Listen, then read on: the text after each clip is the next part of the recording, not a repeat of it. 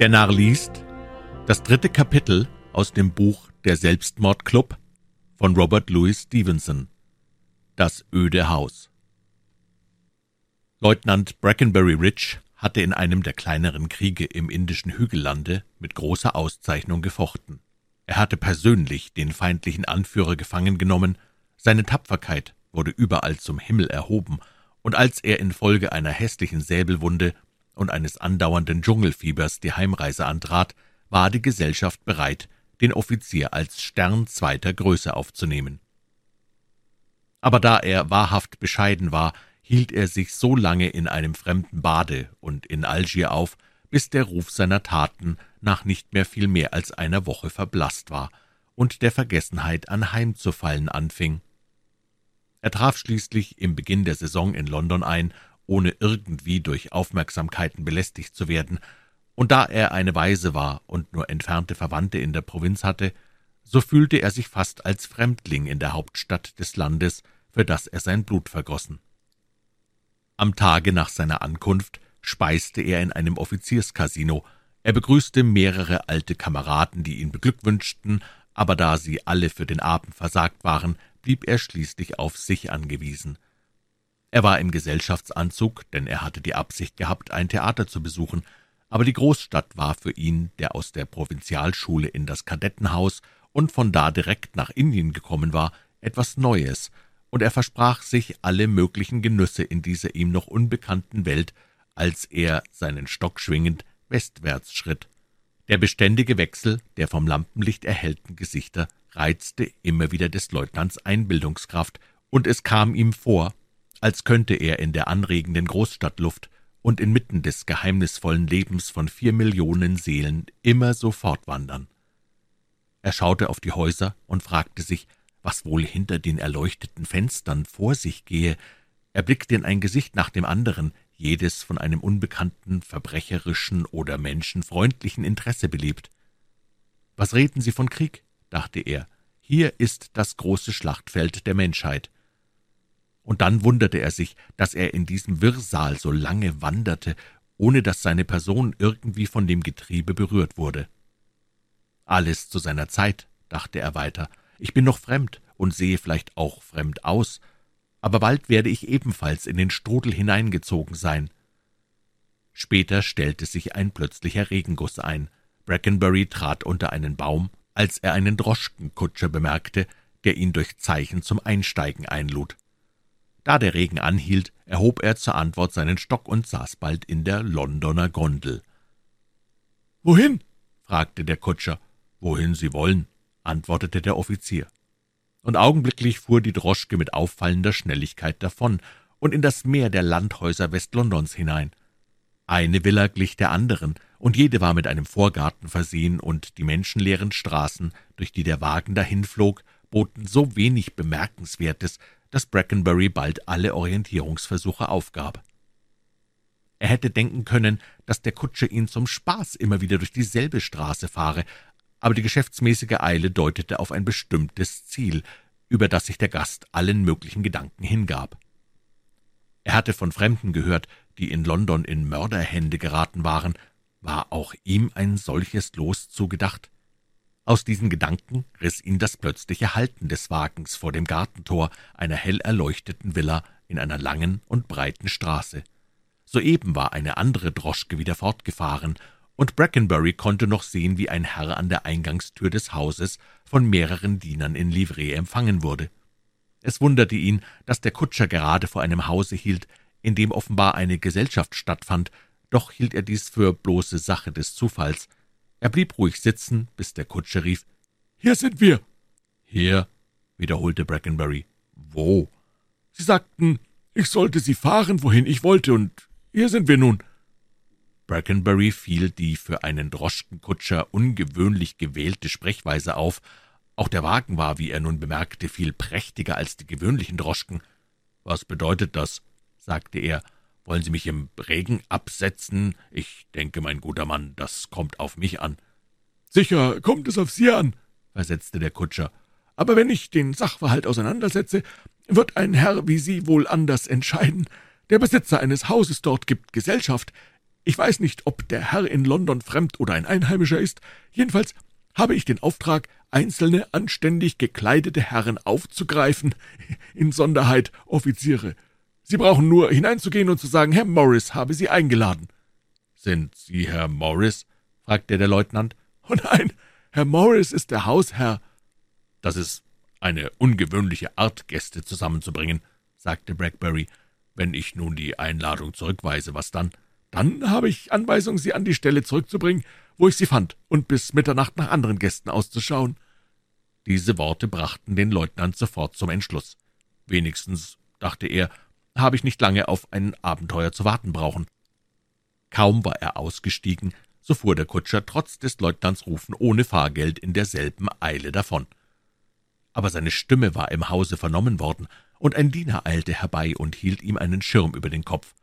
»Der Kutscher ist bezahlt«, bemerkte der Diener im höflichsten Tone und geleitete Brackenbury in das Haus, wo ihm andere Diener Hut, Stock und Überrock abnahmen und ihn eine mit tropischen Pflanzen geschmückte Treppe hinaufführten, wo ihn der Kammerdiener nach seinem Namen fragte und mit lauter Stimme »Leutnant Brackenbury Rich« rufend in das Empfangszimmer geleitete. Ein schlanker und auffallend schöner junger Mann trat ihm entgegen und grüßte ihn höflich und freundlich. Hunderte von feinsten Wachskerzen erleuchteten den Raum, der wie die Treppe mit einer Fülle seltener und schöner Blumen geschmückt war. An der Seite stand ein mit lockenden Speisen beladener Tisch. Verschiedene Diener gingen mit Früchten und Wein ab und zu. Es waren etwa sechzehn Personen, meist in der Blüte der Jugend und fast ohne Ausnahme von kühnem, vielversprechendem Gesichtsausdruck anwesend. Sie bildeten zwei Gruppen, von denen eine Roulette und die andere Baccarat spielte. »Ich sehe«, dachte Brackenbury, »ich bin in einer Spielgesellschaft, und der Kutscher war ein Schlepper.« Nachdem ihn ein schneller Überblick zu diesem Schluss gebracht hatte, kehrte sein Auge zu seinem Wirt zurück, der ihn noch immer an der Hand hielt. Das Bild des eleganten, liebenswürdigen Mannes, dessen Gesicht eine mutige Seele widerspiegelte, passte so gar nicht zu dem Besitzer einer Spielhölle, und auch seine Redeweise schien auf etwas ganz anderes hinzudeuten. Gegen seinen eigenen Willen empfand Brackenbury eine merkwürdige Sympathie für seinen jungen Wirt. »Ich habe von Ihnen gehört, Leutnant Rich«, sprach dieser mit leiser Stimme, »und glauben Sie mir, Ihre Bekanntschaft ist mir außerordentlich wertvoll. Ihr Aussehen entspricht ganz dem Rufe, der Ihnen vorangeht, und wenn Sie das Ungewöhnliche der Einladung übersehen wollen, so wird dies für mich nicht nur eine Ehre, sondern auch eine wahre Freude sein. Ein Mann, der mit barbarischen Feinden kurzen Prozess zu machen gewohnt ist«, fügte er lachend hinzu, »wird es wohl mit einem Fehler der Etikette nicht so genau nehmen.« Damit führte er ihn zum Speisetisch und bat ihn zuzulangen. Brackenbury versuchte den Champagner und fand ihn vorzüglich, zündete sich nach dem Beispiel der anderen eine Manila an, dann wandte er sich zum Roulette, wo er hin und wieder einen Einsatz wagte. Dabei bemerkte er, dass der Hausherr, der sich anscheinend nur mit seinen Wirtspflichtigen beschäftigt, emsig hin und her bewegte, seine Gäste einer scharfen Musterung unterzog. Er achtete darauf, wie die Spiele ihren Verlust trugen, wie hohe Einsätze sie machten, er stellte sich hinter Paare, die in tiefen Gesprächen begriffen waren, und ließ sich kaum einen charakteristischen Zug entgehen. Brackenbury nahm dies mit größtem Erstaunen wahr und fand auch bei schärferer Betrachtung seines ihn immer mehr interessierenden Wirtes, dass dieser trotz seines immer breiteren, freundlichen Lächelns wie hinter einer Maske einen kummervollen, traurigen Ausdruck trug. »Dieser Morris«, dachte er, »verfolgt irgendeinen tieferliegenden Zweck, den ich ergründen will.« Von Zeit zu Zeit rief Herr Morris einen der Besucher beiseite, nahm ihn mit sich in ein Vorzimmer und kehrte allein zurück, während sich der Gast nicht mehr sehen ließ. Um zunächst hinter dieses Geheimnis zu kommen, stahl sich der Leutnant unbemerkt in das Vorzimmer und verbarg sich dort in einer tiefen, von grünen Vorhängen verhüllten Fensternische. Er brauchte nicht lange zu warten, bis er Herrn Morris mit einem Gaste hereinkommen sah, der ihm schon vorher durch sein etwas rohes Benehmen aufgefallen war. Das Paar blieb dicht vor dem Fenster stehen, so dass Brackenbury kein Wort von der folgenden Unterhaltung entging. »Ich bitte tausendmal um Vergebung«, begann Herr Morris, »wenn ich eine Frage an Sie richte, denn ich kann mich nicht besinnen, Sie früher schon gesehen zu haben, und ich fürchte, es liegt hier irgendein Missverständnis vor, zu dessen Lösung es zwischen Männern von Anstand und Ehre nur eines Wortes bedarf. In wessen Hause glauben Sie zu sein?« »In Herrn Morris«, erwiderte der andere, der die Anrede mit steigender Verwirrung angehört hatte. »Herrn John oder James Morris?« »Ich kann es Ihnen wirklich nicht sagen«, war die Antwort, »da ich mit dem Herrn persönlich so wenig bekannt bin wie mit Ihnen.« »Ich sehe«, sagte Herr Morris, »weiter unten in der Straße wohnt ein Herr gleichen Namens. Ich bin glücklich, infolge der Verwechslung Ihre Bekanntschaft gemacht zu haben, doch könnte ich es nicht verantworten, Sie länger von Ihren Freunden zu trennen.« »John«, fügte er mit lauter Stimme zu dem sich nähernden Diener gewendet hinzu, »seien Sie dem Herrn behilflich.« Und damit geleitete er den Gast auf das Höflichste zur Tür hinaus. Als er wieder bei dem Fenster vorüber zum Empfangszimmer ging, hörte ihn Brackenbury wie unter dem Druck einer schweren Last tief seufzen. Noch eine Stunde lang brachten die Droschken so viele neue Gäste, dass die Zahl der Besucher sich trotz der Privatgespräche Herrn Morris etwa auf gleicher Höhe hielt. Aber dann wurden die Neuankömmlinge seltener, bis sie endlich ganz ausblieben, während das Aussieben mit unverminderter Schnelligkeit vor sich ging. Das Empfangszimmer fing an, leer auszusehen, das Baccarat musste aufgegeben werden, weil es an einem Bankhalter fehlte, mehr als ein Gast empfahl sich aus eigenem Antrieb. Der Wirt aber verdoppelte seine Aufmerksamkeit gegen die Zurückbleibenden und verstand es, durch eine fast weibliche Liebenswürdigkeit alle Herzen für sich zu gewinnen. Als sich die Anzahl der Gäste schon bedeutend gelichtet hatte, ging Leutnant Rich, um einen Augenblick frische Luft zu atmen, hinaus.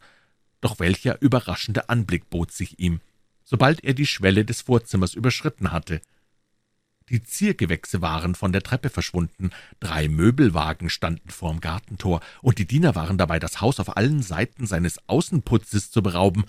Es erinnerte an ein ländliches Fest, für das ein Unternehmer Eintagsbauten errichtet hatte. Brackenbury, dessen Interesse durch alle diese überraschenden Wahrnehmungen auf das Höchste gesteigert war, benutzte die Gelegenheit und stieg eine weitere Treppe zu den oberen Räumen des Hauses hinan. Er ging durch alle Zimmer und fand nicht ein Stück Hausrat darin. Das Haus war schön bemalt und tapeziert, aber offenbar weder jetzt bewohnt noch seit langer Zeit bewohnt gewesen. Nur mit großen Kosten konnte der Bau mit dem bestehenden Schimmer umkleidet worden sein. Wer war aber dann Herr Morris? Was bewog ihn für eine Nacht im äußersten Westen Londons, den Hausherrn zu spielen und seine Gäste von der Straße auflesen zu lassen? Dem Leutnant fiel ein, dass er schon zu lange vom Empfangszimmer ferngeblieben war, und er eilte zur Gesellschaft zurück. Es hatten sich inzwischen noch mehrere Gäste entfernt, so dass mit dem Leutnant und dem Wirt nur noch fünf Personen im Zimmer waren. Herr Morris sah den Leutnant lächelnd an, als er wieder hereintrat, und erhob sich sofort. »Meine Herren«, sagte er, »es ist Zeit, Ihnen den Zweck meiner Einladung mitzuteilen. Ich glaube, die Zeit wird Ihnen nicht lang geworden sein, aber ich gestehe, nicht Ihre Unterhaltung, sondern die Erfüllung einer egoistischen Absicht war das Ziel meiner Veranstaltung. Sie sind, dafür bürgt mir Ihre Erscheinung, sämtlich Ehrenmänner. Darum spreche ich mich unverhohlen aus. Ich bitte Sie um einen gefährlichen Dienst, bei dem Sie vielleicht Ihr Leben aufs Spiel setzen und dabei noch betreffs alles dessen, was Sie sehen und hören, strengste Verschwiegenheit würden beobachten müssen. Ich weiß wohl, das ist ein höchst sonderbares Begehren von einem Ihnen völlig Fremden, und sollte daher einer von Ihnen Bedenken tragen, sich weiter auf ein so abenteuerliches, gefährliches Unternehmen einzulassen, hier ist meine Hand, ich werde ihm ohne Groll Lebewohl sagen.« Ein sehr langer Mann mit schwarzem Haar entsprach diesem Appell sofort und sagte, »Ich lobe Ihre Offenheit und werde meinerseits gehen, denn ich leugne nicht, die Sache kommt mir recht bedenklich vor. Wie gesagt, ich gehe, und Sie werden vielleicht denken, ich hätte kein Recht, noch weitere Worte darüber zu verlieren.« »Im Gegenteil«, versetzte Herr Morris, »ich bin Ihnen für alle Worte verbunden. Man kann meinen Vorschlag gar nicht ernst genug nehmen.« »Nun, meine Herren, was sagen Sie?« wandte sich der Lange an die anderen. »Wir haben einen vergnügten Abend gehabt. Wollen wir ruhig zusammen nach Hause gehen? Sie werden morgen mein Beispiel preisen, wenn Sie wieder in Unschuld und Sicherheit die Sonne sehen.« Die letzten Worte sprach er mit erhobener Stimme und ergreifendem Ausdruck. Ein zweiter Gast sprang vor Hast und Unruhe auf und verließ mit dem ersten das Zimmer, so dass nur noch Brackenbury und ein alter rotnasiger Kavalleriemajor zurückblieben, die nach einem schnellen Blick gegenseitigen Einverständnisses mit gleichgültiger Miene dasaßen, als ginge sie die ganze Verhandlung nichts an. Kaum hatte Herr Morris hinter den Ausreißern die Tür geschlossen, so redete er die Offiziere mit folgenden Worten an. »Ich habe meine Leute ausgewählt wie Josua, und ich glaube, ich habe nun die Auslese von ganz London. Sie gefielen meinen Boten, ihre Erscheinung gewann sofort mein Herz. Ich habe ihr Spiel und wie sie ihre Verluste trugen, scharf beobachtet, und jetzt haben sie meine Erklärung aufgenommen, als handelte es sich um eine Einladung zu einem Schmause. Nicht umsonst bin ich seit Jahren der Schüler des tapfersten und weisesten Fürsten Europas gewesen.« Nachdem der Major etwas über die jammervollen Hunde, die vor der Schlacht desertieren, gebrummt hatte, stellte er sich dem Leutnant als Major O'Rourke, einen Veteranen aus den indischen Feldzügen, vor und sprach sodann zu dem Hausherrn gewandt. »Und nun, was gibt's? Ein Duell?« »Ein ganz besonderes Duell«, erwiderte Herr Morris. »Ein Duell mit unbekannten und gefährlichen Feinden und, wie ich glaube, ein Duell auf den Tod. Nennen Sie mich«, fuhr er fort, »nicht mehr Morris, sondern Hammersmith. Meinen wahren Namen wie den einer anderen Person, der ich Sie bald vorstellen hoffe, bitte ich Sie noch zurückhalten zu dürfen. Vor drei Tagen verschwand dieser Freund plötzlich aus seiner Wohnung, ohne dass ich bis heute Morgen irgendeine Ahnung von seinem Aufenthaltsort hatte. Sie werden sich meine Beunruhigung vorstellen, wenn ich Ihnen mitteile, dass er im Begriff ist, auf eigene Faust Gerechtigkeit auszuüben. Infolge eines unglückseligen Eides glaubt er sich verpflichtet, ohne den Beistand der Gesetze, die Erde von einem tückischen und blutdürstigen Verbrecher zu befreien. Zwei von unseren Freunden, darunter mein eigener Bruder, sind dabei bereits zum Opfer gefallen, und er selbst ist, wenn ich mich nicht sehr täusche, in dieselben tödlichen Schlingen gefallen. Aber wenigstens lebt er noch, wie Sie aus dieser Mitteilung ersehen.« Und der Sprecher, der kein anderer als Oberst Geraldine war, zog einen Brief hervor und las: »Major Hammersmith, Mittwoch um drei Uhr morgens wird Sie ein Mann, der durchaus in meinem Interesse handelt, durch eine kleine Tür in den Garten von Rochester House, Regents Park, einlassen. Kommen Sie keine Sekunde später, bringen Sie meine Degen und, wenn das möglich ist, einen oder zwei zuverlässige und verschwiegene Männer mit, die mich nicht kennen. Mein Name bedarf nicht genannt zu werden. T. Godall.« »Im Übrigen«, fuhr Oberst Geraldine fort, »weiß ich ebenso wenig über die Lage meines Freundes als Sie. Sobald ich dieses Lebenszeichen erhalten, beauftragte ich einen Unternehmer mit dem festlichen Aufputz dieser baufälligen Baracke. Mein Verfahren war zum mindestens originell, und ich freue mich nun meines Gedankens, der mir den Beistand zweier Männer wie des Majors O'Rourke und des Leutnants Brackenbury Rich verschafft hat.« Der Oberst sah nach seiner Uhr und bemerkte weiter: »Es ist bald zwei Uhr, wir haben eine Stunde vor uns, und ein schneller Wagen hält vor der Tür. Kann ich auf Ihre Hilfe rechnen?« »Während meines ganzen langen Lebens«, versetzte der Major, »habe ich niemals die einmal dargereichte Hand wieder zurückgezogen.« Auch Brackenbury gab seiner Bereitwilligkeit geziemenden Ausdruck, und nachdem sie noch ein Glas Wein getrunken hatten, gab der Oberst jedem einen geladenen Revolver, und alle drei stiegen in den Wagen und fuhren nach der angegebenen Adresse davon. Rochester House war ein prächtiges Gebäude am Themsekanal, das durch einen ungewöhnlich großen Garten von den Nachbarhäusern isoliert war. Von der Straße aus konnte man keinen Lichtschimmer an einem der zahlreichen Fenster bemerken, und das ganze Grundstück zeugte von Vernachlässigung, wie wenn der Hausherr lange Jahre fern gewesen wäre. Der Wagen hielt, die drei Männer stiegen aus, und bald war auch die kleine Gartentür aufgefunden. Es fehlten noch zehn bis fünfzehn Minuten, und da es stark regnete, traten die drei unter herabhängende, dichte Efeuranken und unterhielten sich leise von den Dingen, die da kommen sollten.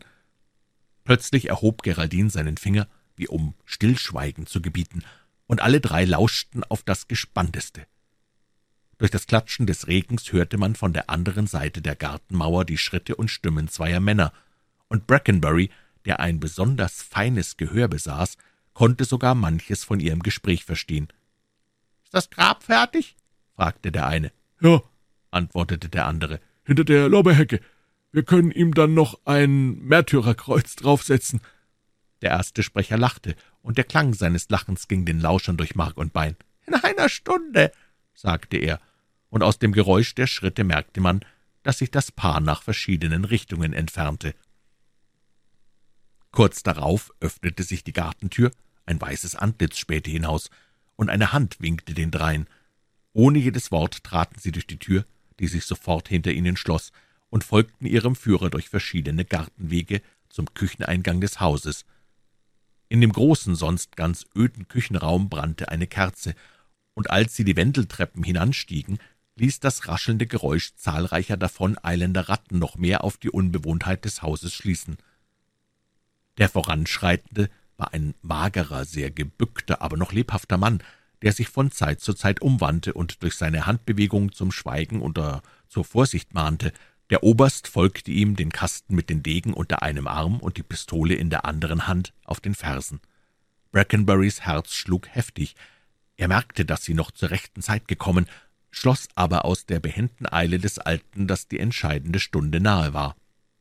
Oben angekommen, öffnete der Führer eine Tür und ließ die drei Offiziere in ein von einer rauchigen Lampe und der Glut eines kleinen Kaminfeuers erhelltes Zimmer vorangehen.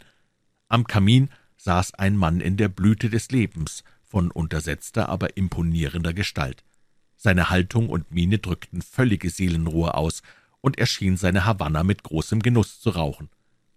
»Willkommen«, rief er und streckte Oberst Geraldine seine Hand hin. »Ich wusste, dass ich mich auf Ihre Pünktlichkeit verlassen könnte.« »Auf meine Ergebenheit«, sagte der Oberst sich verneigend. »Stellen Sie mich Ihren Freunden vor«, fuhr der Erste fort, und nachdem dies geschehen, fügte er mit ausgesuchter Leutseligkeit hinzu. »Ich wünschte, meine Herren, ich könnte Ihnen ein angenehmeres Programm vorschlagen und müsste nicht unsere Bekanntschaft in so ernster Weise einleiten. Aber die Verhältnisse sind diesmal stärker als die Gebote der Höflichkeit.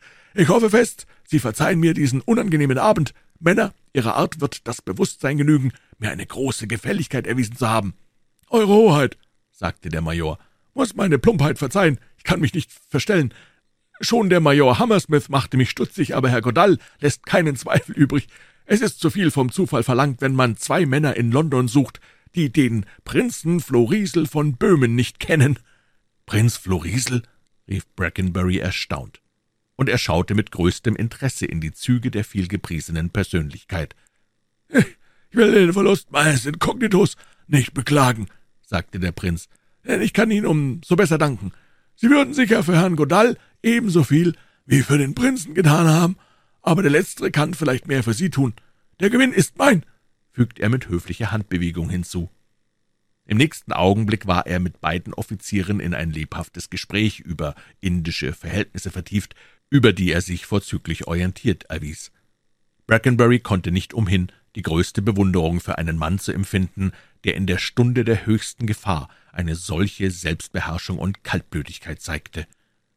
Nach einigen Minuten erhob sich der Mann, der die drei eingelassen und der in einer Zimmerecke mit der Uhr in der Hand gesessen hatte, und flüsterte dem Prinzen etwas ins Ohr. »Oh, ja, ist gut, Noël«, erwiderte der Prinz laut und fügte hinzu, »Entschuldigen Sie, meine Herren, wenn ich Sie im Dunkeln lasse, der Moment naht.« Doktor Noël löschte die Lampe aus. Ein schwacher grauer Schein, der Vorbote der Dämmerung, drang durch das Fenster, konnte aber das Zimmer nicht erhellen, und als der Prinz aufstand, vermochte man seine Züge nicht zu unterscheiden, noch die Art der Erregung, die aus seiner Stimme herausklang, zu erkennen. Er bewegte sich nach der Türe zu und stellte sich mit der Haltung gespannter Erwartung auf einer Seite auf. »Sie werden«, sagte er, »so freundlich sein, vollkommenes Schweigen zu bewahren und sich im dichtesten Schatten zu verbergen.« Die Offiziere und der Arzt gehorchten, und zehn Minuten hörte man im Rochester House nichts als das Nagen der Ratten am Holzwerk. Da ward die Stille jäh durch das Knarren einer Türangel unterbrochen, und kurz darauf hörte man jemand leise und vorsichtig die Küchentreppe heraufkommen.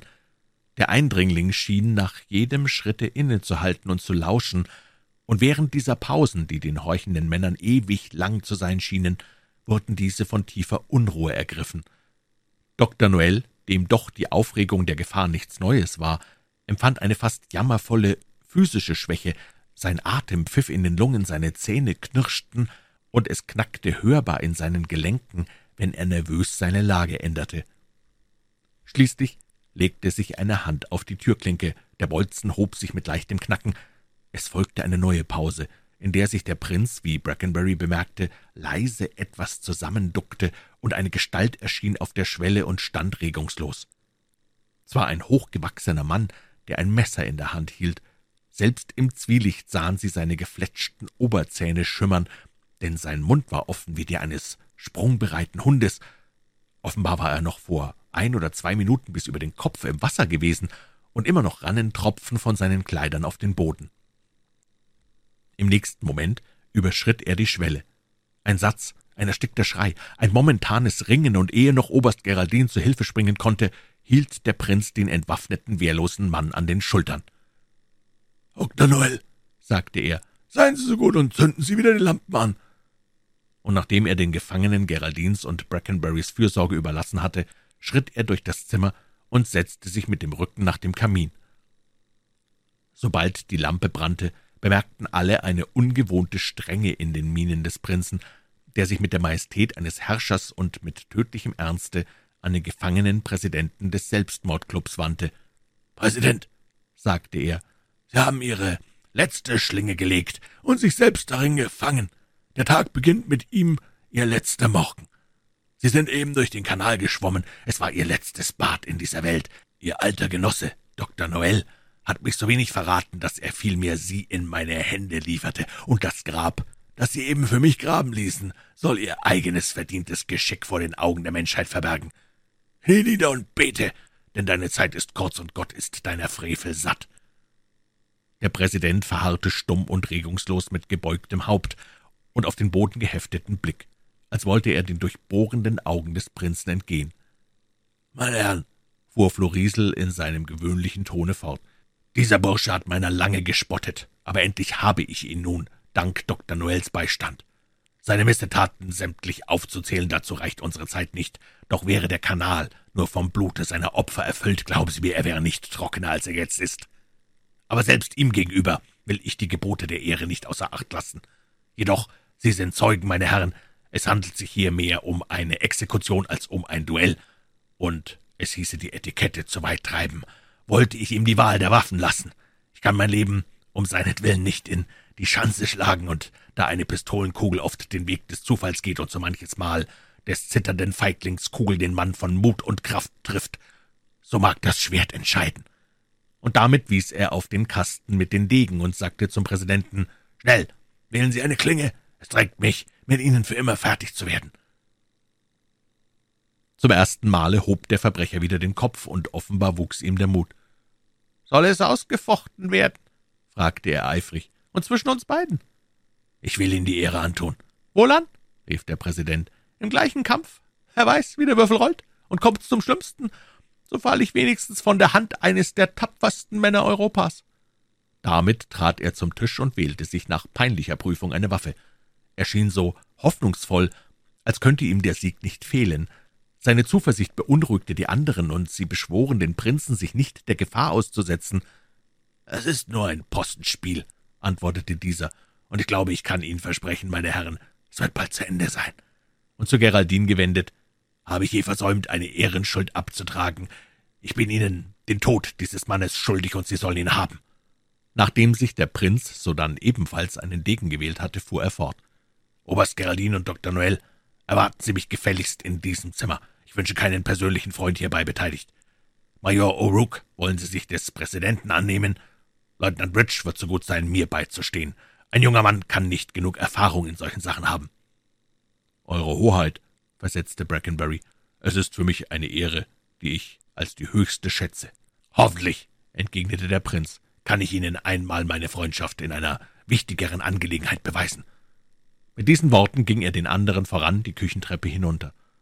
Die beiden Zurückbleibenden öffneten das Fenster, lehnten sich hinaus und strengten alle Sinne an, um durch irgendein Zeichen den Verlauf des tödlichen Zweikampfes zu erkennen. Der Regen war vorüber, der Tag brach an, die Vögel fingen an zu singen. Der Oberst und der Arzt sahen die Männer im Gebüsch verschwinden, dann aber war alles totenstill. »Er hat ihn zum Grabe geführt«, sagte Doktor Noël mit einem Schauder. »Gott«, rief der Oberst, »steh dem Gerechten bei!« Und sie warteten, ohne weiter ein Wort zu sprechen. Der Doktor zitternd vor Furcht, der Oberst von Schweiß bedeckt. Nach vielen Minuten quälendster Ungewissheit hörten sie endlich Schritte sich nähern, und bald sahen sie auch den Prinzen und die beiden indischen Offiziere zurückkehren. »Ich schäme mich meiner Erregung«, sagte Prinz Florizel, »aber die Existenz dieses Höllenhundes nagte an mir wie eine Krankheit, und sein Tod hat mich mehr erfrischt als ein langer Schlummer. Sehen Sie, Geraldine«, fuhr er fort und warf seine Klinge auf den Boden, »da ist das Blut des Mannes, der Ihren Bruder tötete. Es soll ein willkommener Anblick sein. Und doch, wie sonderbar sind wir Menschen, noch ist es nicht fünf Minuten her, dass ich mir Genugtuung verschaffte, und schon frage ich mich, ob eine Genugtuung in diesem Leben überhaupt möglich ist. Das Adle, das er tat, wer kann es ungeschehen machen? Ist Geraldines Bruder weniger tot und sind tausend andere unschuldige Personen weniger ins Verderben gestürzt? »Der Gerechtigkeit ist Genüge geschehen«, versetzte der Doktor. »So viel ist klar, die Lehre war eure Hoheit, für mich eine grausame, und mit Bangen erwarte ich meinen Spruch.« »Was sagte ich?« rief der Prinz, sich aus seinen Gedanken aufraffend. »Ich habe die Strafe vollzogen, und hier ist neben mir der Mann, der mir helfen kann, Geschehenes Anrecht gut zu machen. Ja, Doktor Noël, Sie und ich, wir haben eine schwere und ehrenhafte Aufgabe vor uns, und vielleicht haben Sie, noch ehe wir damit zu Ende sind, Ihre früheren Irrtümer mehr als ausgeglichen.« »Und inzwischen«, sagte der Doktor, »lassen Sie mich gehen und meinen ältesten Freund begraben.«